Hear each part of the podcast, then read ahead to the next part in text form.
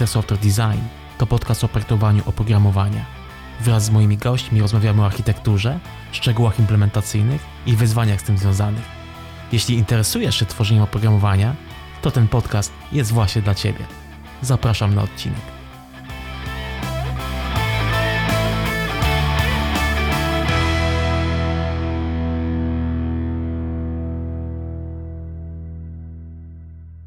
Nic z biologii nie ma sensu, jeśli jest rozpatrywane w oderwaniu od ewolucji. To zdanie napisał w 1973 roku Theodosius Dobzhansky. Przekładając to na świat wytwarzania oprogramowania, można by powiedzieć, że z kolei nic w architekturze nie ma sensu, jeśli jest rozpatrywane w oderwaniu od zmieniających się warunków biznesowych czy też technicznych. Dzisiejsza rozmowa dotyczyć będzie założeń zaproponowanej m.in. przez Neala Forda architektury ewolucyjnej. I cytując fragment książki poświęconej właśnie temu tematowi, architekci muszą bez przerwy oceniać dopasowanie cech architektury, aby upewnić się, że ciągle zapewniają wartość i nie stają się antywzorcami. Jak oceniać dopasowanie, jedno z fundamentalnych założeń idei architektury ewolucyjnej, o tym właśnie powie mój dzisiejszy gość Sebastian Buczyński. Nazywam się Mariusz Gil i zapraszam Ciebie na kolejny architektoniczny odcinek podcastu Better Software Design.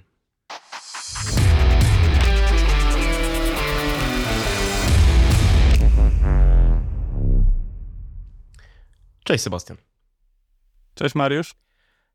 Pewnie nie poznajecie głosu Sebastiana, bo Sebastian jest pierwszy raz w podcaście, więc Sebastian, gorąca prośba do Ciebie, bo jest tutaj taka niepisana tradycja podcastowa u mnie, Better Software Design, aby gość przy pierwszej rozmowie, przy pierwszej wizycie troszeczkę się przedstawił. Opowiedz w ogóle, jak zaczęła się Twoja historia z komputerami i czym się zajmujesz na co dzień?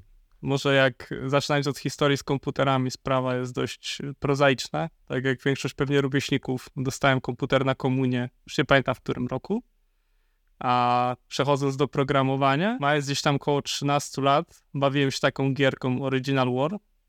Żeby zrobić do niej nowe misje, trzeba było coś zaprogramować, więc nie zdając sobie sprawy do końca z powagi tego, wyprodukowałem jakieś skrypty i no coś się działo. Tak. A potem był PHP i jakoś to poleciało. To więc dzisiaj, już wiele lat, 17 ponad lat od tamtych wydarzeń, to pracuję na co dzień w Soslab jako lider techniczny, gdzie prowadzę jeden z zespołów i prowadzę szkolenia pod tego IT Minds, przede wszystkim koncentrując się na Pythonie i Domain Driven Design. Poza tym mam taką małą misję, żeby szerzyć inżynierię programowania w świecie Pythona. Nie jest to najpopularniejszy temat, a przynajmniej nie był przed latami, a teraz jakby dużo się w tej sprawie zmienia, więc tutaj się koncentruję na co dzień. No właśnie, bo ja Cię kojarzę właśnie z tych tematów Pythonowych i Domain Driven Design. Nie jest to takie częste połączenie, przynajmniej to jest taka moja obserwacja.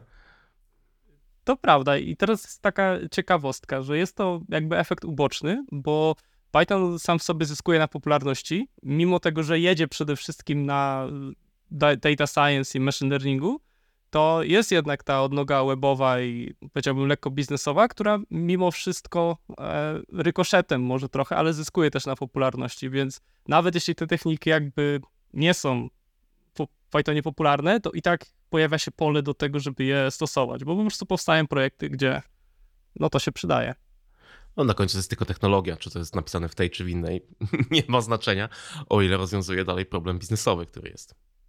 Tak, oczywiście, dokładnie. Jakby te rzeczy są technologicznie agnostyczne i to jest czysty przypadek, ale potrzeba jest, więc należy wspomóc. No właśnie, bo dzisiaj będziemy, Sebastian, rozmawiać o takich rzeczach niezwiązanych stricte z technologią, bo będziemy rozmawiać o architekturze i to architekturze ewolucyjnej, bo taki temat dzisiaj pozwalam sobie przynieść do naszego wirtualnego stoliku. Ale zanim zaczniemy, takie szybkie pytanie do Ciebie, bo termin architektura nie ma takiej bardzo silnej definicji w naszej branży. Co zapytasz się jednej czy drugiej osoby, to ta definicja, czy też określenie, czym ta architektura jest, będzie delikatnie różna. Wiesz, jakby wszystkie te definicje będą orbitowały dookoła jakiegoś, powiedzmy, mniej lub bardziej określonego konceptu, ale to nie będzie jeden do innego. Czym dla Ciebie jest architektura oprogramowania? Ach, to jest chyba jedno z moich ulubionych pytań, jeśli chodzi właśnie o architekturę, ze względu na mnogość tych definicji. Ja nie będę wyjątkowy, bo mam swoją definicję, czyli jest to jakby czyli plus jedna. Wyjątkowość. Tak, plus jedna definicja. Dla mnie architektura to jest sztuka podejmowania decyzji z szukaniem kompromisów, ale przede wszystkim unikanie decyzji, które odetną nam różne opcje w przyszłości, co się właściwie bardzo wpisuje w tą architekturę ewolucyjną, ale mimo wszystko zajmując się architekturą od jakiegoś czasu, zauważyłem, że kurczę, fajnie mieć jednak różne opcje w przyszłości i nie zamykać się. Wiesz, ja tak sobie wyszukiwałem różne definicje gdzieś tam, które orbitują w naszej branży i to chyba taka klasyczna definicja Fowlera wyciągnięta, nie pamiętam, czy z jakiejś książki, czy z prezentacji, że jest to zestaw decyzji zarówno ważnych, jak i trudnych do zmiany. No to troszeczkę też się to wpisuje w to, o czym mówisz. Simon Brown z kolei mówi, że jest to zestaw informacji, który służy do tego, żeby zrozumieć, co my właściwie budujemy i dzięki czemu podejmiemy właściwe decyzje już takie niższego poziomu.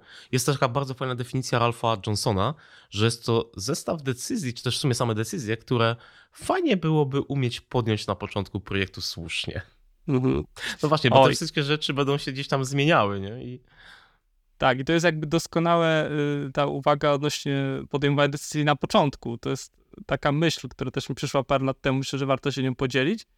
Rozpoczęcie nowego projektu to jest często taki ekscytujący moment. Nam się, może jeszcze z przeszłością jako typowych deweloperów, albo w ogóle ludzi, którzy nas słuchają i też zajmują się przede wszystkim deweloperką, to jest taki jeden z najprzyjemniejszych momentów, bo można spróbować nowych bibliotek, nowych frameworków, bez ciężaru legacji, poruszać się szybko przez jakiś czas, ale jest to jednocześnie moment, kiedy o tym projekcie wiemy najmniej. I w tym momencie trzeba podjąć jakieś decyzje architektoniczne. I tu jest dopiero taki sygnał, żeby właśnie zacząć pracę i dowiedzieć się trochę więcej, po to, żeby te decyzje nas jednak nie spowalniały w przyszłości. A mimo wszystko jakby dowozić trzeba. Przynajmniej takie jest moje doświadczenie, że w spółkach produktowych czy w software house'ach to od pierwszej iteracji oczekujemy jakichś tam inkrementów, więc musi to już jakoś stać. Ale mimo to wiemy oczywiście najmniej, czy o tej branży, czy o tym projekcie konkretnym. To wydaje mi się, że Oskar Dudysz, który gościł w jednym z poprzednich odcinków, użył takiego bardzo fajnego określenia właśnie, że najważniejsze decyzje w projekcie podejmujemy, kiedy w cudzysłowie jesteśmy najgłupsi. Oczywiście w kontekście jakby tej wiedzy projektowej, ale to wtedy powstają pewne decyzje, pewne ustalenia, które w jakiś sposób będą kierowały tym projektem przez być może kolejne, już nawet nie chcę powiedzieć, że dni czy tygodnie, to raczej miesiące i lata. Tak, i właśnie tutaj sztuka polega na podjęciu takich decyzji, które będą, nie wiem, bezpieczne, dały się z nich potencjalnie wyjść. Tu jest ta sztuka, o której mówiłem przy swojej definicji. No właśnie, tutaj już zahaczyliśmy o ten termin architektury ewolucyjnej. To w ogóle co to jest i jak to może nam pomóc w takim świecie, umówmy się, zmiennych wymagań biznesowych, bo nie od dziś wiadomo, że jedyną stałą rzeczą w życiu i w projekcie IT jest zmiana. Tak, to był Heraklit, który cytat też bardzo lubię, też go umieszczam czasem na prezentacjach. Właśnie z tą architekturą ewolucyjną jest tak, że ona obija się trochę w świadomości ludzi i istnieje taka, powiedziałbym, ludowa definicja, która jest niepełna jeszcze i nie jest zbytnio, nie pozwala na żadne akcje konkretne.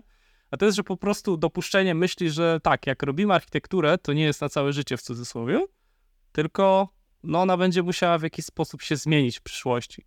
Czyli dopuszczamy taką myśl, że to nie jest tak, że mam jeden strzał, jedną okazję do tego, żeby zrobić to dobrze, tylko zauważamy to, że będą istnieć przesłanki albo dobre powody do tego, żeby tą architekturę zmieniać. I to jest jakby 1/3, może nawet nie, całkowitej definicji ewolucyjnej architektury, bo tu ten termin został w ogóle wprowadzony wraz z książką Building Evolutionary Architectures, która została napisana przez Neala Forda, Patricka Kua i Rebecca Parsons, gdzieś circa 2017 roku. Ten koncept należy jeszcze uzupełnić tak zwanymi funkcjami dopasowania, albo z angielskiego Fitness Functions. Powiedzmy na razie w uproszczeniu trochę, takimi wskaźnikami, które nam dają sygnał o tym, że ta architektura wymaga ewoluowania, bo dopuszczenie myśli do tego, że ta architektura będzie się zmieniać, jest właśnie takim, nie wiem, jak zdaniem sobie sprawy, że mam problem z uzależnieniem. Dobra robota, ale twoja właściwa praca to się dopiero zacznie, bo to, że świadomość, że nie wiem, mam problem albo że będę tą architekturę mógł ewoluować, to jeszcze nie daje za bardzo żadnych ram, w ramach podczas których można się poruszać. Ale to wiesz, to ja muszę jeden wątek tutaj wrzucić, bo w sumie wymagania na początku są określone. Da się to zbudować, to czemu w ogóle mam to zmieniać? I czemu w ogóle mam myśleć o tym, że to wszystko będzie zmienione? Okej, ja powiedziałem, że tutaj faktycznie jedyną stałą rzeczą w projekcie IT jest zmiana, ale z drugiej strony tą zmianę kolejnym gdzieś tam elemencikiem, kolejnym ifikiem, kolejnym kawałkiem kodu się wkomponuje w projekt. Czemu się w ogóle mam tym przejmować? Mógłbym to pytanie lekko sparafrazować. Czy możemy w takim razie zrobić stabilną architekturę, bo te wymagania nie zawsze się muszą zmieniać, albo się mogą też nie zmieniać po prostu? Tutaj krótka odpowiedź brzmi, że na ogół nie, ale i tak zawsze warto próbować to zrobić, bo mimo wszystko ten moment pierwszy, kiedy jeszcze nie mamy żadnego kodu, jest jednocześnie tym momentem, kiedy dokonywanie zmian, bo one są czysto koncepcyjne cały czas, na papierze czy na diagramach, jest najtańsze. Więc i tak założenie z architektury ewolucyjnej jest takie, że to nie znaczy, że nie planujemy, czy tam nie wykonujemy tej pracy na początku. Absolutnie, to jest kluczowe, no bo wtedy, jeśli mamy dostęp do wiedzy i te wymagania czystym przypadkiem, może mamy szczęście albo i nie, są stabilne, to ta praca może nam wystarczyć na długi czas. A odnosząc się do tej wkomponowywania potem tych drobnych zmian, nie, a może tutaj dorzucimy ifa, a tutaj mi się trafił deadline i tak dalej, no to oczywiście jakość potem tego projektu cierpi. I z jednej strony zespoły deweloperskie są odpowiedzialne za dostarczanie oprogramowania oczywiście, ale w tym się też mieści taki nawyk produktywności jako strzenie piły, że okej, ja dostarczam, ale muszę też dbać o to, żebym mógł dostarczać dalej. Odnośnie stabilnych wymagań, to tutaj musielibyśmy sięgnąć do innych narzędzi trochę. Trochę do, może do Domain Driven Design, trochę do map Wardleya, trochę do modelu Kinefin. Zaczynając nowy projekt albo wchodząc, nie wiem, w firmę, która już istnieje, no to nie wszystkie jej części będą się rozwijać z jednakową dynamiką. Mogą być poddomeny, które na mapie Wardleya, nie wiem, umieścilibyśmy na przykład w sekcji commodity, albo product, czyli że albo to jest powszechne i wszyscy to mają, albo że są gotowe produkty na rynku, które możemy zastosować, no to powiedzmy z jakichś powodów budując coś, co jest dobrze poznane ogólnie w branży i na świecie, będzie potrzebne mniej ewolucji. Ale jeśli się przesuniemy bardziej w lewo na tej mapie, nie wiem, to Genesis na przykład, albo Custom Build, czyli coś, co dopiero się kształtuje, albo coś, co musimy spersonalizować pod nasze potrzeby, to oczywiście więcej tych decyzji ewolucyjnych będzie w toku rozwoju potrzebne, bo automatycznie po prostu mamy mniejszy dostęp do wiedzy. I możemy też jeszcze dodać kolejny aspekt. A co jeżeli nawet budujemy coś, co jest, powiedzmy, znane na świecie, już rozwiązany problem wiele razy, a nawet nie mamy dostępu do ekspertów z tej dziedziny? No to tutaj jakby niekompetencja gwarantuje nam przygody później i oczywiście konieczność ewoluowania tych decyzji, które podejmiemy. Więc tutaj jest dużo zmiennych, zamykając ten wątek, który trzeba wziąć pod uwagę. Właśnie, tak dorzucasz tutaj, jak dużo kierunków jest w ogóle do rozpatrzenia podczas podejmowania decyzji architektonicznych i to się dokładnie wpisuje w tą taką definicję właśnie architektury ewolucyjnej, którą z tej książki Forda, Parsons i Kua można wyciągnąć i pozwól, że wrzucę tą definicję. An evolutionary architecture supports incremental guided change as a first principle along multiple dimensions. I to właśnie multiple dimensions, ja bym nawet jeszcze do tego dorzucił parę rzeczy, bo jeszcze jest taki wymiar stricte technologiczny, narzędzia się zmieniają, organizacyjny, firma ewoluuje, zmienia swoją strukturę, zmienia swoją jakby funkcję biznesową, ludzie się w zespołach zmieniają, zmienia się wiedza i tak dalej i to wszystko tak naprawdę w jakimś stopniu wpływa na tą architekturę. Tak, dokładnie. Moglibyśmy właśnie uogólnić jeszcze to i spróbować wyliczyć albo przynajmniej nazwać te różne wymiary czy tam aspekty, które trzeba wziąć podczas projektowania architektury. Najogólniej mówimy o wymaganiach funkcjonalnych, czyli co system ma robić. No i to jakby zmiana tego jest pewnie powiązana właśnie bardziej chociażby z tym kierunkiem czy z map Wardleya, czy z modelu Kinefin. Na przykład biznes się też uczy. To nie jest tak, że oni nam na przykład nie są w stanie podać wszystkich wymagań funkcjonalnych na początku projektu, bo nie wiem, bawią się w gierki polityczne i zatajają to przed nami, albo optymalizują, żeby nas nie zarzucić, tylko mogą też po prostu tego nie wiedzieć. I to jest jakby rzeczywistość, z którą trzeba się pogodzić. Ale jest cały właśnie inny zestaw tych wymiarów, które trzeba brać pod uwagę dookoła niefunkcjonalnych wymagań. Na przykład jakie cechy ma mieć to rozwiązanie, albo jakie ograniczenia. Używając na przykład perspektywy z software house'u, gdzie przychodzi klient i chciałby zrobić jakiś startup, ale tak się składa, że ma budżetu na 3 miesiące.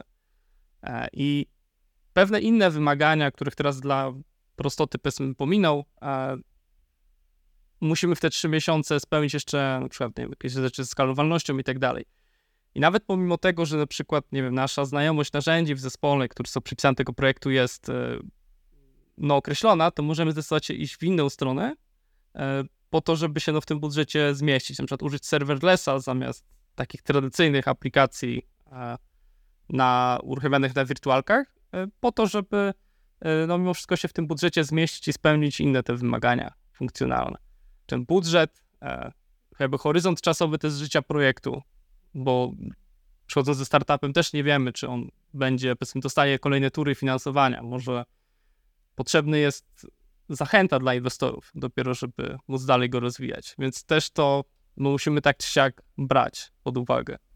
W tej definicji jeszcze było parę innych ciekawych aspektów. Po pierwsze to, że te zmiany są przyrostowe, kierowane i było wspomniane, że jest to dopiero pierwsza z zasad kierowania tą architekturą. To mi się rozwija oczywiście pytanie, jak mam w ogóle sprawdzać, czy idę w dobrym kierunku z tymi zmianami, no i oczywiście jakie są inne zasady, którymi warto by się kierować. To może zacznijmy od tego, jak w ogóle weryfikować, czy ta architektura, którą my projektujemy z mniejszym lub większym ograniczeniem, na przykład tego budżetu, o którym wspomniałeś tutaj w przypadku Software House'u, idzie we właściwą stronę.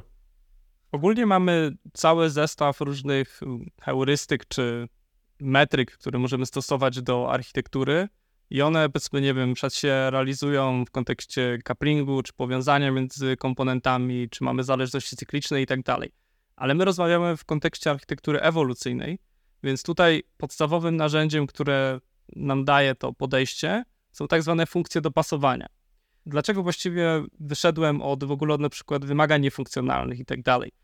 Bo po tym, jak wykonamy tą pracę zidentyfikowania właśnie różnych architektonicznych aspektów, no, które chcielibyśmy zwrócić uwagę w projekcie, to idealnie było wymyślić dla nich funkcje dopasowania, czyli takie, upraszczając jeszcze troszeczkę na chwilę, metryki, które by nam w prosty sposób dawały odpowiedź, czy to wymaganie niefunkcjonalne jest na przykład spełnione, czy nie.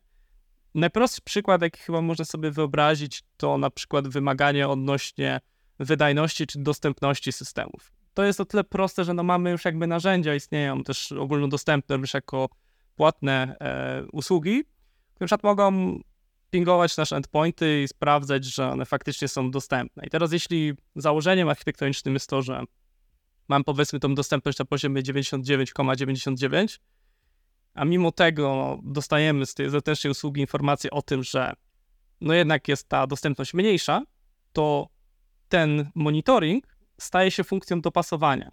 Nie ze względu na to, że akurat sprawdza dostępność, która jest aspektem architektury, tylko dlatego, że zaczynamy go traktować jako taki trigger do tego, żeby no, zająć się tą architekturą i dokonać jakiejś ewolucji, bo w jasny sposób widzimy, że nasze założenie architektoniczne no, nie jest spełnione. I dopiero to sprawia, że taki monitoring staje się funkcją dopasowania dla architektury ewolucyjnej. No właśnie, bo to jest często poruszany taki aspekt fitness function versus metryka. Nie, bo metryką mogę sobie, wyciągnąć bardzo różne rzeczy, przykładowo response time naszej aplikacji, ale dopóki nie będę brał pod uwagę tego przy projektowaniu zmian w naszej architekturze, to tak naprawdę to jest dalej tylko metryka, którą być może obserwuję, ale ona nie zmienia jakby kształtu systemu. Natomiast jeżeli będę do kolejnej iteracji, mam nadzieję dosyć szybkiej, wykorzystywał tą informację i coś tam zmieniał, żeby to poprawić, no to staje się ta metryka tak naprawdę funkcją dopasowania. Aczkolwiek od razu tu już mam takie, czerwoną lampkę gdzieś tam z tyłu głowy. Jeżeli będę patrzył tylko i wyłącznie na jedną funkcję dopasowania, to bardzo szybko mogę zrobić coś takiego, niepoprawnego. To oczywiście istnieje ryzyko jakby optymalizacji pod niewłaściwą rzecz i zaniedbania innych aspektów, ale właśnie dlatego w możliwie dogodnym momencie, to na początku projektu, czy w trakcie pracy, jak wchodzimy na przykład do zespołu, staramy się właśnie zidentyfikować te wszystkie drivery architektoniczne, no i idealnie każdy z nich powinien być pokryty tymi funkcjami dopasowania, tak żebyśmy nie optymalizowali pod jeden aspekt, zaniedbując zupełnie wszystkie inne, no bo wtedy ten system z definicji nie spełnia swojej roli, skoro nie wypełnia innych driverów. No właśnie, nawet tutaj autorzy książki, o której wspomniałeś, też na swoich prezentacjach mówią, że to można popatrzeć na kilku poziomach, na takim, powiedzmy, atomowym, gdzie patrzymy na jeden aspekt, no ale niestety trzeba też patrzeć tak holistycznie na cały system, żeby właśnie uniknąć tego dopasowania pod jeden konkretny driver, bo na końcu to będzie świetnie robiło, ale tylko jedną rzecz, a z punktu widzenia rozwoju tego systemu wszystko się może okazać bardzo mocno utrudnione. Tak, jak już jesteśmy właśnie przy książce, to z ciekawych rzeczy jest tam też wymieniony taki antypattern zamrożonego jaskiniowca. On mi zapadło w pamięć, bo nazwa jest jednak bardzo medialną, muszę powiedzieć. Może się zdarzyć, że nie wiem, jako architekt mamy jakieś doświadczenie właśnie z pewnym aspektem, który nie zadziałał w projekcie. I potem, ponieważ mamy złe doświadczenie, które się odcisnęło bardzo silnie na naszym doświadczeniu, to potem optymalizujemy na przykład bardziej projekt pod tym kątem. Właśnie szukamy, przede wszystkim skupiamy się na tym, żeby koniecznie ta usługa działała, jakby zaniedbując aspekty chociażby wydajności. I tu jest właśnie ta pułapka, o której między innymi mówimy, że tak, podejście jest wymagane na koniec dnia holistyczne, chociaż wiadomo, że tych funkcji dopasowania musimy mieć szereg po to, żeby móc podejmować decyzje jakieś na iteracje, bo okej, to też nie jest oczywiście cała historia. Czyli tak, wiemy, że architektura się zmienia, wiemy, że mamy funkcje dopasowania, które nam dają podpowiedzi, że zobacz, ten aspekt wymaga ewolucji, ale potem trzeba zrobić z tego projekt. To jest chyba najtrudniejsza rzecz z mojego doświadczenia w stosowaniu ewolucyjnej architektury, to zadbanie, że to się potem zadzieje. I jak już przechodzimy do realizacji, to przecież trzeba będzie oszacować jakiś wysiłek. Wiemy mniej więcej, gdzie jesteśmy, wiemy, gdzie chcemy być, ale trzeba to rozbić jednak na pojedyncze kroki. Może nie do poziomu zadań, to pewnie będzie zależało, jak powiedzmy zespół jest trochę wdrożony, w jakim stopniu to stosujemy, na jakim poziomie zespół współpracuje w tym aspekcie, ale musimy to przeprowadzić summa summarum. Ale te przykłady Fitness Function, które na razie tutaj się pojawiały w rozmowie, one były takie bardzo oczywiste. To i wydajność, możemy pewnie sobie również zmierzyć, czy mamy cykle w naszym kodzie, w naszych modułach, czy jakie jest cyclomatic complexity i też gdyby się tym kierować. A czy byłbyś w stanie, Sebastian, zaproponować jakieś takie może mniej oczywiste funkcje dopasowania, które moglibyśmy wykorzystywać do kierowania naszą architekturą? Moglibyśmy wyjść od rzeczy związanych chociażby z dostarczaniem wiadomości albo czasem przetwarzania, trochę zahaczając o wydajność, ale powiedziałbym, że ugryzący problem z innej perspektywy. Załóżmy, że mamy jakiś flow w systemie, który przechodzi przez 3 mikroserwisy i załóżmy, że podjęliśmy zwinną decyzję, żeby zrobić to HTTP synchronicznie. Co wiemy, jest to powiedzmy decyzja cokolwiek ryzykowna, bo wiąże nam chociażby te serwisy temporalnie, jeśli któregoś z nich nie ma, nie działa coś, to automatycznie całość się rozwala i jeszcze możemy zostać z niespójnym stanem, jeśli przypadkowo te żądania zupełnie zmieniają coś po drodze. I teraz, podjęliśmy decyzję, widzimy, że potencjalnie może nas to zaboleć, ale teraz moglibyśmy zaproponować właśnie jakąś funkcję dopasowania, która by nam powiedziała, czy to się sprawdza, czy absolutnie trzeba z tego już wychodzić. I moglibyśmy założyć funkcję dopasowania, że 100% takich flow się powodzi. Jeśli przypadkiem się okaże, że jest to flow, który z punktu widzenia dobrych praktyk wątpliwy, ale jest wykonywany wyjątkowo rzadko i właściwie nie ma tam awarii, to jest to wystarczająca przesłanka do tego, żeby tego przynajmniej przez jakiś czas nie ruszać. W momencie, w którym dostaniemy awarię, jeżeli coś się tam nie uda, to będziemy mieli pretekst do tego, żeby się tym zająć. Ale oczywiście przejście z komunikacji synchronicznej na asynchroniczną wiadomo, że wiąże się z poświęceniem czasu i wydatkiem, więc to też powinno być uzasadnione. Możemy na ten sam przykład spojrzeć z jeszcze innej perspektywy. Czy ten flow trwa tyle czasu, ile byśmy oczekiwali? Załóżmy, że jest to jakiś flow biznesowy, który daje coś użytkownikowi po dokonaniu zakupu. I możemy mieć czysto pochodzące nawet od biznesu wymaganie, żeby od momentu kupna do momentu dostania dostępów minęło nie więcej niż x czasu. I też moglibyśmy zaproponować funkcję dopasowania i rozważyć właśnie różne flow, czy zrobimy to asynchronicznie, czy synchronicznie, czy na przykład ten flow asynchronicznie jest dostatecznie szybki do tego, żeby przeprowadzić nam to przyznanie dostępów. To jest przykład trochę innej funkcji dopasowania, która mogłaby nam powiedzieć dwie różne rzeczy. Albo możemy tego użyć do oceny istniejącego designu systemu, do tego, żeby określić, czy jesteśmy dostatecznie szybcy w tym przyznaniu uprawnień po zakupie, albo możemy też przeprowadzić eksperyment, zrobić ten flow asynchronicznie i synchronicznie i ocenić, który z nich jest odpowiedniejszy. A może się okaże, że oba i wtedy zdecydujemy się na drogę asynchroniczną, bo powiedzmy jesteśmy wtedy bliżej tych dobrych praktyk budowania systemów rozproszonych. Jeszcze w sumie po jakimś czasie wypadałoby wrócić do tej funkcji i zobaczyć, czy ona dalej jest dopasowana do tej naszej architektury. Chyba nie powinniśmy zostawiać tego tak samopas. Warto byłoby też to kontrolować zasadność stosowania jednej czy drugiej oceny względem czasu, bo w czasie to się wszystko zmienia. Poruszyłeś bardzo istotny aspekt takiego ogrodnictwa, dbania o te funkcje dopasowania, bo niektóre z nich da się zautomatyzować, uruchamiać je cały czas, niektóre z nich da się zaimplementować w postaci metryk i alertów, ale może się zdarzyć, że one oczywiście się dezaktualizują albo wymagają też ewolucji tutaj, zmiany. I z trzeciej strony, nie wszystkie funkcje dopasowania jesteśmy w stanie w prosty sposób zautomatyzować. Niektóre z nich będziemy musieli wykonać ręcznie, a jeszcze inne uruchamiać po prostu co jakiś czas. Widzę też potencjalnie w przyszłości dużo możliwości związanych z analizowaniem ruchu pomiędzy systemami rozproszonymi do implementacji funkcji dopasowania. Niestety obecnie, z tego co wiem, nie ma do tego narzędzi.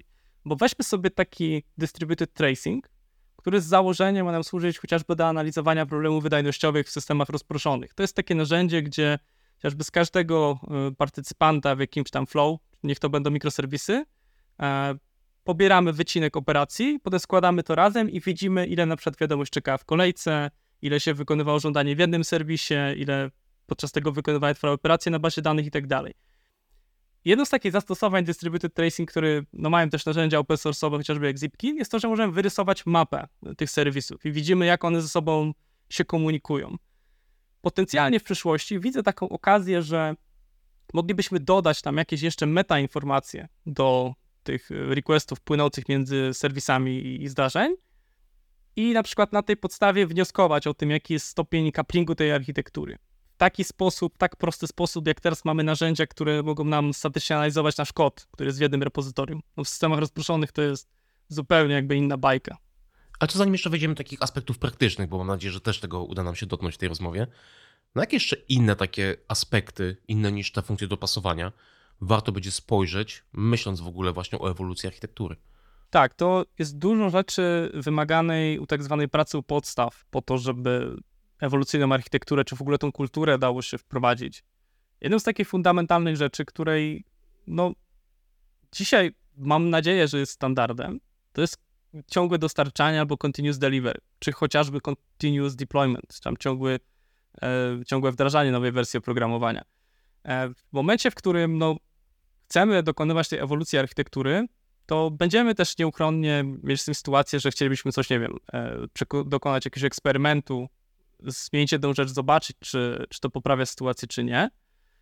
I wtedy usunięcie bólu związanego z deploymentem, tak, że to będzie rzecz rutynowa, dużo zmienia tutaj, bo przestajemy się bać, jesteśmy śmielsi w dokonywaniu tych zmian, czy eksperymentowaniu, i wtedy mamy też o wiele większy zakres. Możemy nie podejmować tak naprawdę ryzyka testowania różnych rzeczy na produkcji, sprawdzania, jak to się faktycznie sprawdza, co jest kluczowe dla architektury ewolucyjnej, bo siłą rzeczy te zmiany właśnie architektury, też przy architekturze ewolucyjnej zauważamy, że one mogą zachodzić trochę niezależnie od wymagań czysto funkcjonalnych.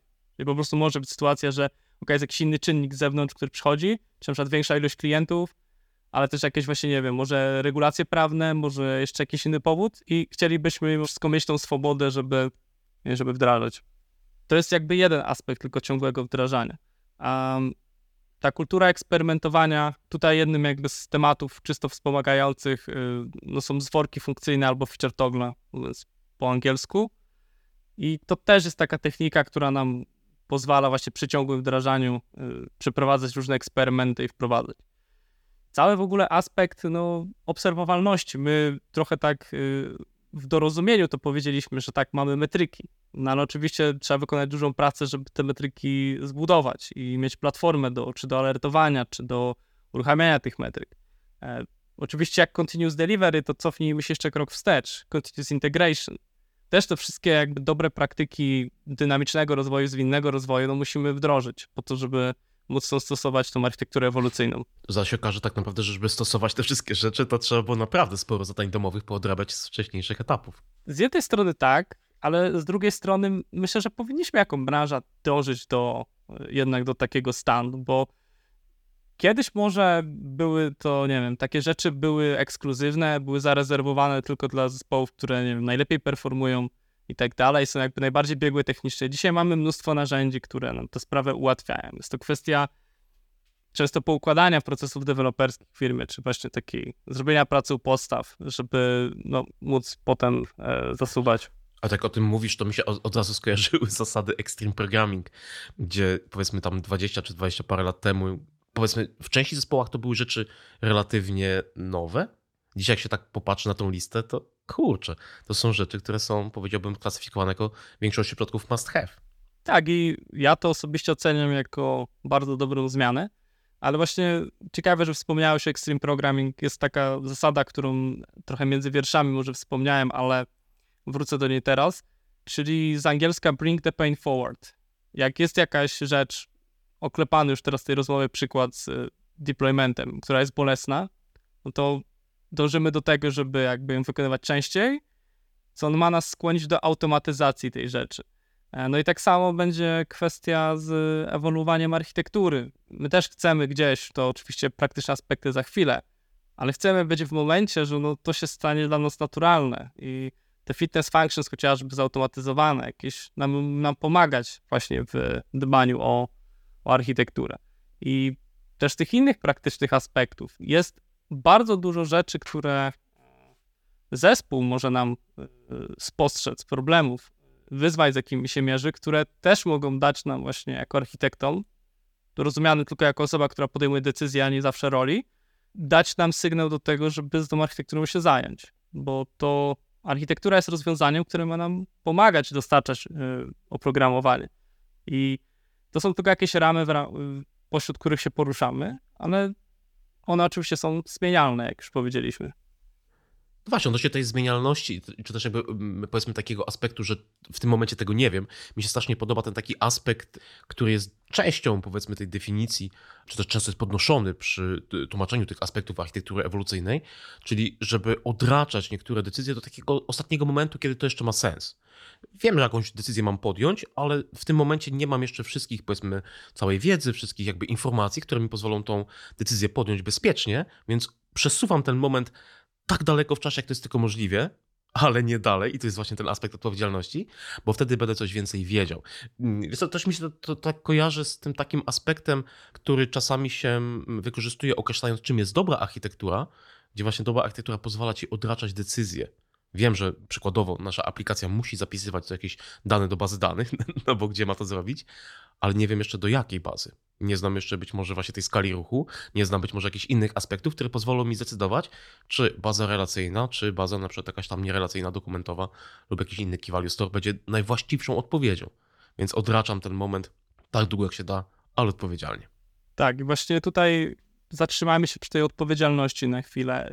Ja się może odwołam do twojego przykładu, bo jakby wybór bazy danych to też jest jedna, mimo wszystko, z tych decyzji, które są dosyć brzemienne w skutkach. I podejmując decyzję o tym, że odraczam wybór konkretnej bazy danych, dobrze by było się zastanowić, czy są jakieś kryteria albo jakiś moment w przyszłości, albo co muszę wiedzieć, żeby tą decyzję podjąć. W przypadku bazy danych wymieniłeś parę takich rzeczy, na przykład wymagania się wydajności, ale wydaje mi się, że tutaj na przykład kluczowym aspektem jest to, jakie będę miał tak zwane query patterny, czyli w jaki sposób będę te dane pobierał, w jaki sposób będę je aktualizował. Czy mi to pasuje właśnie do modelu key value? Bo jeśli będę te dane przeszukiwał, to absolutnie nie. Raczej potrzebuję innej albo dodatkowej bazy danych jeszcze do tego. Więc tu ten aspekt wymaga właśnie jeszcze pochylenia się nad tym, dobra, kiedy będę wiedział, czy potrafię to określić.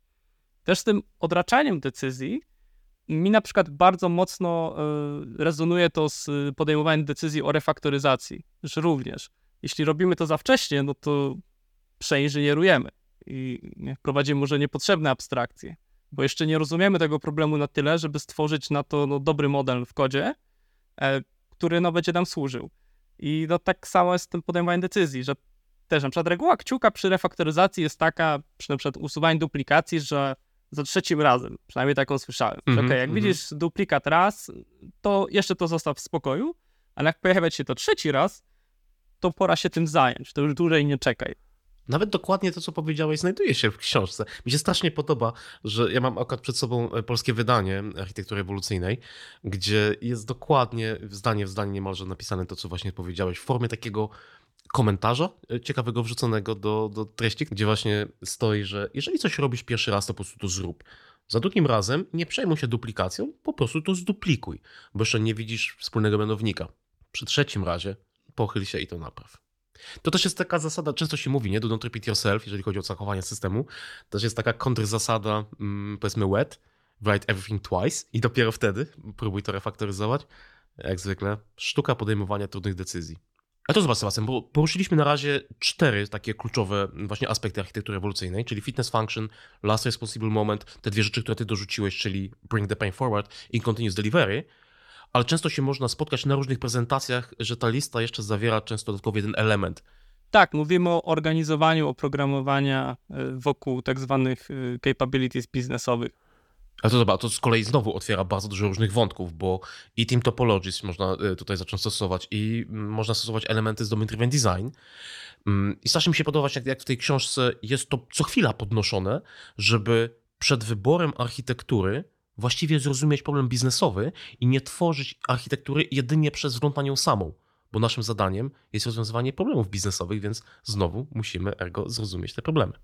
Tak, i tutaj wchodzimy właśnie wypływamy właściwie na bardzo rozległe wody Domain Driven Design, czy zrozumienia problemu, który próbujemy zamodelować, czy rozwiązać architekturą.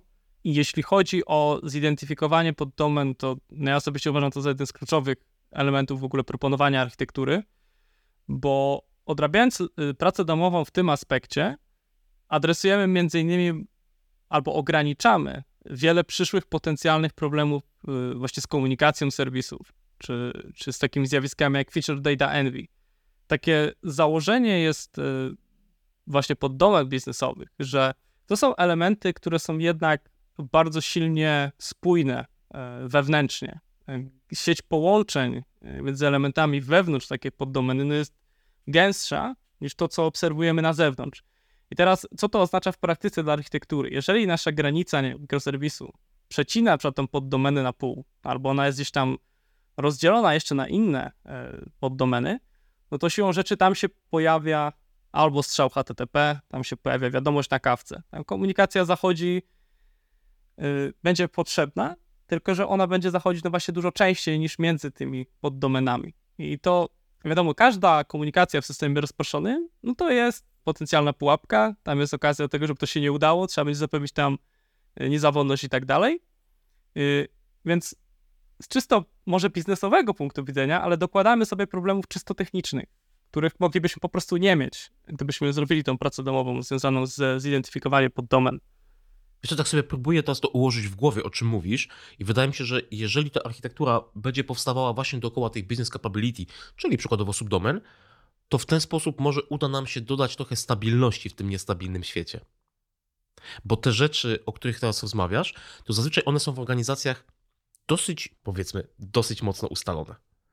Bo żeby zmienić to capability biznesowe, to cała organizacja tak naprawdę musi się zmienić, a to już jest coś, co nie dzieje się tak często, jakbyśmy mogli podejrzewać.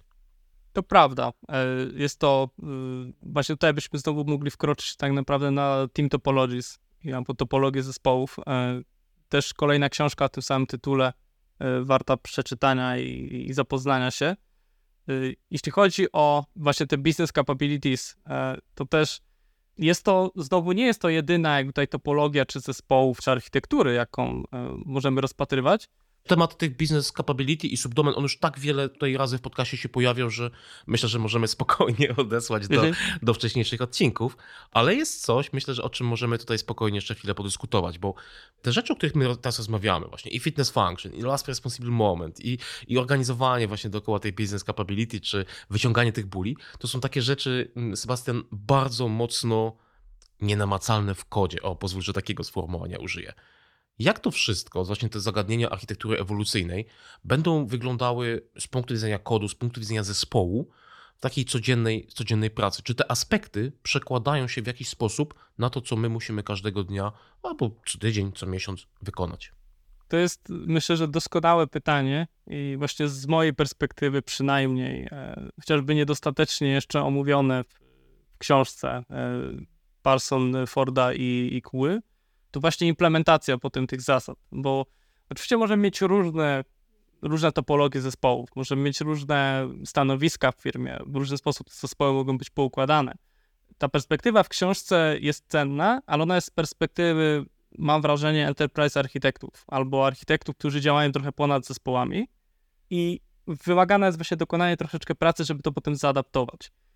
Jedna rzecz, która jest na pewno wspomniana i co się z pewnością zmienia potem w takim codziennym życiu zespołu, to są właśnie te fitness functions albo funkcje dopasowania. Jeżeli one są zaimplementowane, bo nie jest to oczywiście jedyny sposób, są zaimplementowane jako checki w trakcie pipeline'u przy continuous integration, no to deweloperzy siłą rzeczy spotykają się z tym najczęściej w sposób, kiedy im się to załamuje i nagle trzeba coś z tym zrobić.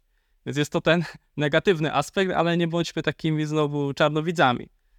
Tutaj musimy sobie powiedzieć wprost, że najważniejszą rzeczą w architekturze ewolucyjnej to jest ta inżynieria procesu, czyli sprawienie, że to się stanie, wiesz, takim krwiobiegiem trochę tych procesów deweloperskich. To nam nie będzie przeszkadzać, to się stanie sposobem, w jaki codziennie działamy, no może nie codziennie, ale powiedzmy między iteracjami chociażby działamy i no jesteśmy w stanie ewoluować tę architekturę. Jeśli chodzi o takie codzienne praktyki, to ja może się podzielę od razu swoim doświadczeniem z dwóch różnych zespołów produktowych, jak to wygląda. Ja dokonuję takiego przeglądu architektury z zespołem co tydzień. Może nie tylko architektury stricte, co w ogóle naszego rozwiązania technicznego. I tam się zastanawiamy też nad tymi rzeczami typu niezawodność jakiegoś tam komponentu, albo jakiegoś konkretnego endpointu, albo to, że na przykład coś ciężko jest nam zaimplementować. I to jest tutaj istotny aspekt przy architekturze właśnie, żeby się nie oderwać od rzeczywistości czy od tych codziennych bolączek deweloperów, bo oni mogą dużo zauważyć jako osoby, które na przysłowiowej pierwszej linii w tym kodzie się poruszają. I takie dwa typowe objawy, które trochę zahaczają może o DDD, ale też są jakby istotne z punktu widzenia architektury ewolucyjnej. Pierwszy z nich jest to, że jakiś feature jest trudny do zaimplementowania. No, wkładamy tam ludzi, wkładamy tam czas i mimo wszystko jakoś nie ma za bardzo postępu. To może być taka heurystyka, która sugeruje nam, że kurczę, ten model chyba się trochę tam zerodował już. Inną taką prostą dosyć rzeczą, którą można zauważyć, a też dużo nam mówi o architekturze, to jest próba napisania testu akceptacyjnego, czyli takiego, który będzie sprawdzał spełnianie wymagań biznesowych z punktu widzenia interesariuszy czy użytkownika końcowego. No jest trudna. Po prostu ilość kodu powstała jest tam duża i to może nam świadczyć o tym, że coupling jest za duży, bo musimy włożyć nagle pół bazy danych, zainicjować po to, żeby w ogóle wywołać jeden endpoint. I to też jest taki jeden z oznak. Co do natomiast samego przeglądu, możemy przeglądać wyniki fitness functions. Może też na przykład ja z pozycji lidera technicznego robić to na co dzień, ale podczas takiego retro nad architekturą czy nad rozwiązaniem technicznym zarządzamy sobie zauważonymi rzeczami w prosty sposób takiej tabelki, gdzie w jednej kolumnie mamy opisany problem albo opisana bolączka, która została zauważona czy przez kogoś w zespole, czy przez osobę, która podejmuje decyzje architektoniczne. Jeśli mamy, no to propozycje rozwiązania. I trzecia kolumna, najważniejsza, kiedy moglibyśmy się tym zająć, jako okazję. Wracam trochę do tej procesu przy architekturze ewolucyjnej. Najważniejsze będzie to, żeby zadbać, żeby to się jednak odbyło kiedyś. I teraz, jeśli chodzi o właśnie przeprowadzanie tych zmian, różnych ewoluowania architektury, czy adresowanie tych bolączek, no to tutaj problem jest dosyć prozaiczny, bo w jaki sposób zespół ma, nie wiem, przysłowiowo już dostać story pointy na to, żeby poprawić swoją sytuację, albo po prostu popracować nad tą architekturą. I to z mojej perspektywy działają właśnie dwa podejścia. Albo takie podejście stricte ewolucyjne, czyli tak jak przez tą refaktoryzację przy trzecim. Czyli zauważam, że jest problem.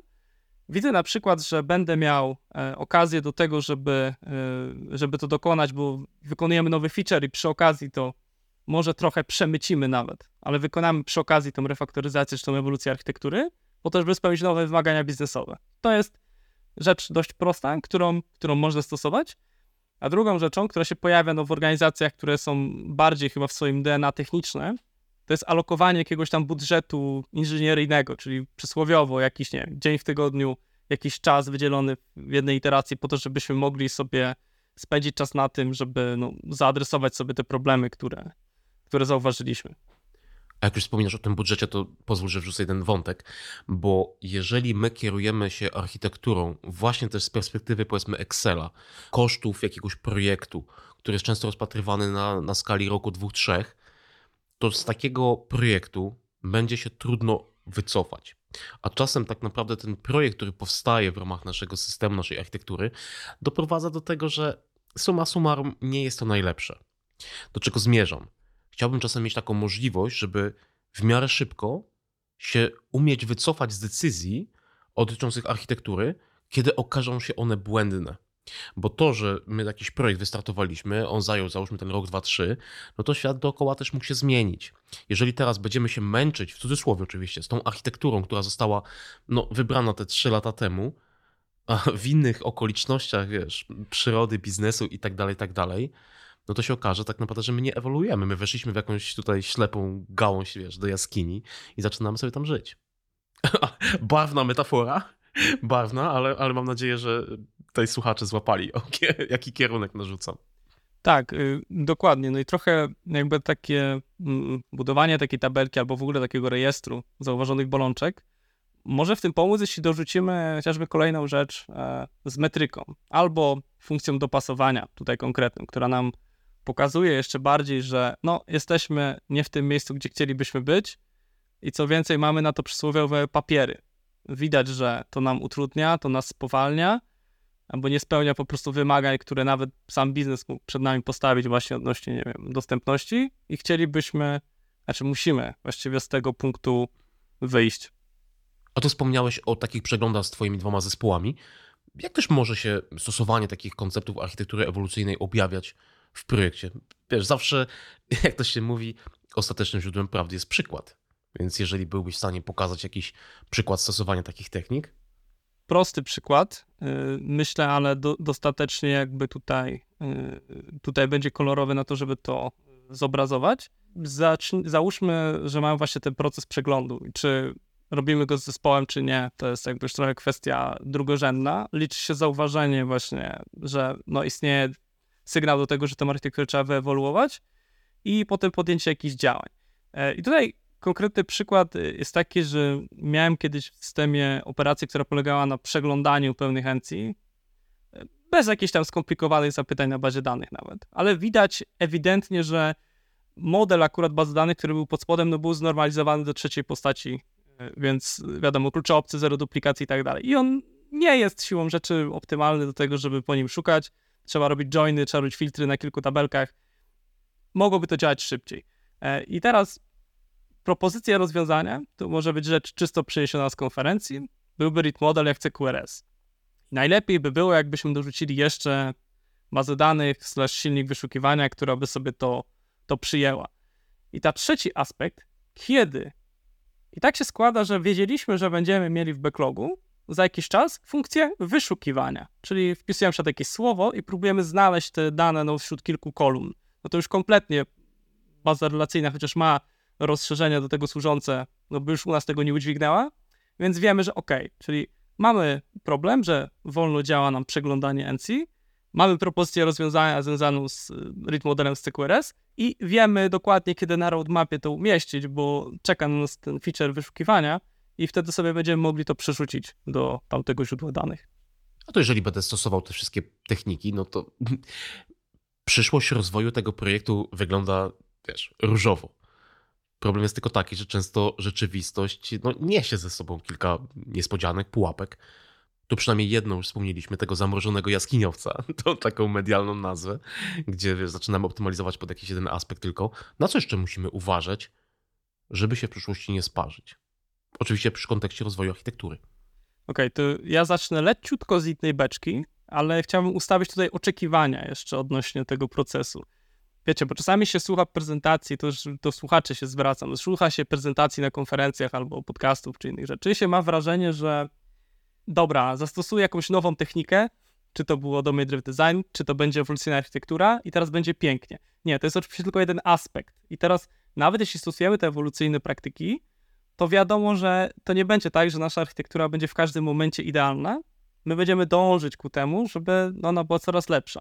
Więc pierwsza rzecz to jest oczekiwania ustawić, że to jest proces, to trwa, musimy priorytetyzować. I tu właśnie płynnie przechodzę do jednej rzeczy, która może nie wyjść tutaj. To brak priorytetyzacji czy określania zakresu potem tych zmian ewolucyjnych, bo łatwo jest popaść, mając proces przeglądu architektury, w czarnowictwo i widzieć tylko problemy, wyzwania, niedoskonałości tej architektury. Oczywiście, że zawsze jakieś będą, teraz wracam do tego ustawiania oczekiwań, ale nie szkodzi. Niektóre problemy są bardziej palące, a inne mniej. Niektórymi będziemy się chcieli zająć, a innymi może wcale. Może lepiej by było ustalić, że do tego nie wracamy, do jakiegoś określonego problemu, bo dynamika zmian w tej części systemu jest żadna i nie mamy potrzeby się tym zajmować. Ale long story short, musimy decydować właśnie, które z tych inicjatyw będziemy chcieli podejmować i w jakiej kolejności. To jest jakby pierwsza rzecz, czyli bo jak zdarzy się nam, że ten projekt może został zaniedbany troszeczkę, może jest tam dużo wyzwań, to posiadając duży wybór, ciężko może się nam być zdecydować i możemy mieć opór przed podjęciem tego wysiłku priorytetyzacji, ale trzeba to zrobić, tak czy siak. Tutaj bardzo istotna rzecz, która mi się mega rzuciła właśnie podczas lektury tej książki jeszcze. Co kiedy architekt, rozumiany jako osoba, która podejmuje decyzje architektoniczne, na przykład wymyśla te funkcje dopasowania i dba o te aspekty architektury, jest oderwany od zespołu. Albo odwracając to, zespół nie ma żadnego interesu w tym, żeby wdrażać te inicjatywy albo te funkcje dopasowania utrzymywać. Może być taka sytuacja. Jeśli nie jesteśmy połączeni z zespołem na tyle, że rozumiemy ich bolączki, albo nie mamy wspólnych interesów, może zespół nie ma zachęt do tego, żeby tą architekturę dbać, to nie da się tego inaczej, nie da się tego do końca przeprowadzić. Funkcje dopasowania, czy w ogóle jakieś tam inicjatywy ewoluowania architektury nie mają być batem na deweloperów, ale mogą się nimi stać. To tak jak z inną metryką, która straszy się jakby juniorów, myślę, w firmach, 100% code coverage. Nie? Można mieć 100% code coverage, oczywiście, ale wymaga to pewnej techniki testowania, to wymaga pewnych technik pisania kodu, które tą testowalność ułatwiają. Pewnie wymaga to też odpowiedniego problemu, bo założę się, że nie każdy projekt da się tak w 100% przetestować, ale jest wymagane to właśnie, żeby zespół miał w tym jakiś interes i żeby mógł się tego nauczyć. Tak, czy właśnie ten aspekt kontaktu z rzeczywistością. Jeżeli po prostu narzucimy jakąś metrykę, tu macie 100% code coverage albo tu macie fitness function i od dzisiaj jesteście za to odpowiedzialni, to się zacznie oszukiwanie. Inny taki sztandarowy przykład, który właśnie pojawia się w książce, ale ja celowo go nie wymieniałem wcześniej, bo nie uważam tego za świetny, zaraz powiem dlaczego. Na przykład testy architektury takie jednostkowe, jak ArchUnit, że określamy, że zależności między modułami są takie, a nie inne, że możemy importować na przykład kod z tego package'u, ale z innego nie możemy już. Bo powiedzmy, że to narusza nasze wymagania odnośnie warstwowości w tym projekcie. I teraz możemy to ustawić w zespole, możemy z niego wyjść, możemy je narzucić, ale oni zaczną to obchodzić po jakimś czasie, bo nie mając w tym interesu, będą sobie chcieli po prostu wykonać swoją pracę albo zoptymalizować ją. I wtedy takie oderwanie, to skończy się na oszukiwaniu, tak samo jak z tym code coverage'em, że to mogę zawsze dodać komentarz, który wyłącza daną linię z coverage'u, mogę w konfiguracji coś pozmieniać. Albo taki znowu miejska legenda o zespole, który wkomitował open source'owy projekt, żeby podbić coverage i spełnić wymagania managementu, więc... Myślę, że jako branża niestety mamy na sumieniu parę rzeczy.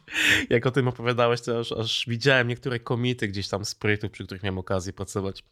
Właśnie, bo nikt nie miał interesu w tym, aby to pielęgnować. Wiesz co, bo tych problemów ze stosowaniem architektury ewolucyjnej, właściwie jej konceptów, jest oczywiście znacznie więcej. Tutaj oczywiście zachęcam do tego, żeby sięgnąć po książkę, o której tutaj rozmawiamy, czyli architektury ewolucyjnej Forda, Pearsona i Kui, i zajrzeć tak naprawdę, przetrawić sobie to w głowie, to chyba bardziej do tego. I tak się zastanawiałem, co moglibyśmy na koniec tej rozmowy, bo mam nadzieję, że zachęciliśmy do kogoś tutaj, żeby sobie zacząć własny research w tym temacie, co moglibyśmy polecić, aby jakieś ćwiczenie we własnym projekcie zrobić. I tak się zastanawiałem właśnie, czy taką dobrą radą na tym etapie byłoby zaproponowanie, zastanowienie się, jakie fitness function u mnie w projekcie mogłoby być zastosowane do tego, żeby oceniać naszą architekturę. Nie jest to zadanie trywialne, bo tu trzeba się pewnie zastanowić nad wieloma rzeczami, ale to jest to, co przychodzi, po tej rozmowie prawdopodobnie na myśl jako pierwsze. ja bym trochę rozwinął tą pracę domową, że żeby podać fitness function albo zaproponować jakieś metryki, to pierwszym krokiem, jakie wypadałoby zrobić, to jest trochę zinwentaryzować to, co mamy. Może już tą pracę mamy za sobą, może sobie zdajemy dobrze sprawę. Tutaj kluczową rzeczą będzie właśnie zidentyfikowanie tych różnych driverów architektonicznych, no bo pamiętamy, że fitness function właśnie dobieramy do driverów albo do wymagań, jakie stawiamy wobec swojej architektury. No i teraz tak, architekci będą optymalizować to według różnych wymiarów i zdanie sobie z tego sprawy właśnie, pod jaki wymiar będziemy optymalizować, no będzie kluczowe. I dalej zrobienie właśnie takiego zestawu albo kilku fitness function, no myślę, że jest super pierwszym krokiem.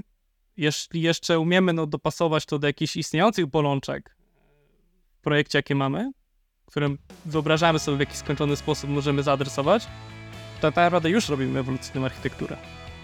To zadanie domowe jest takie dzisiaj wyjątkowo nietrywialne, żeby dokonać jakiejś inspekcji własnego systemu i zastanowić się, jakie powiedzmy funkcje dopasowania miałyby zasadność. Ja oczywiście też polecam zainteresować się książką, którą tutaj wielokrotnie z Sebastianem wspominaliśmy. I też oczywiście w opisie odcinka będą podlinkowane prezentacje. Kilkukrotnie i Neal Ford, i Rebecca Parsons, i Patrick Kua wypowiadali się na różnych konferencjach odnośnie konceptów architektury ewolucyjnej. Kilka prezentacji będzie tutaj w opisie odcinka. Gorąco zachęcam do obejrzenia. Trzymajcie się. Dzięki Mariusz, dzięki za zaproszenie.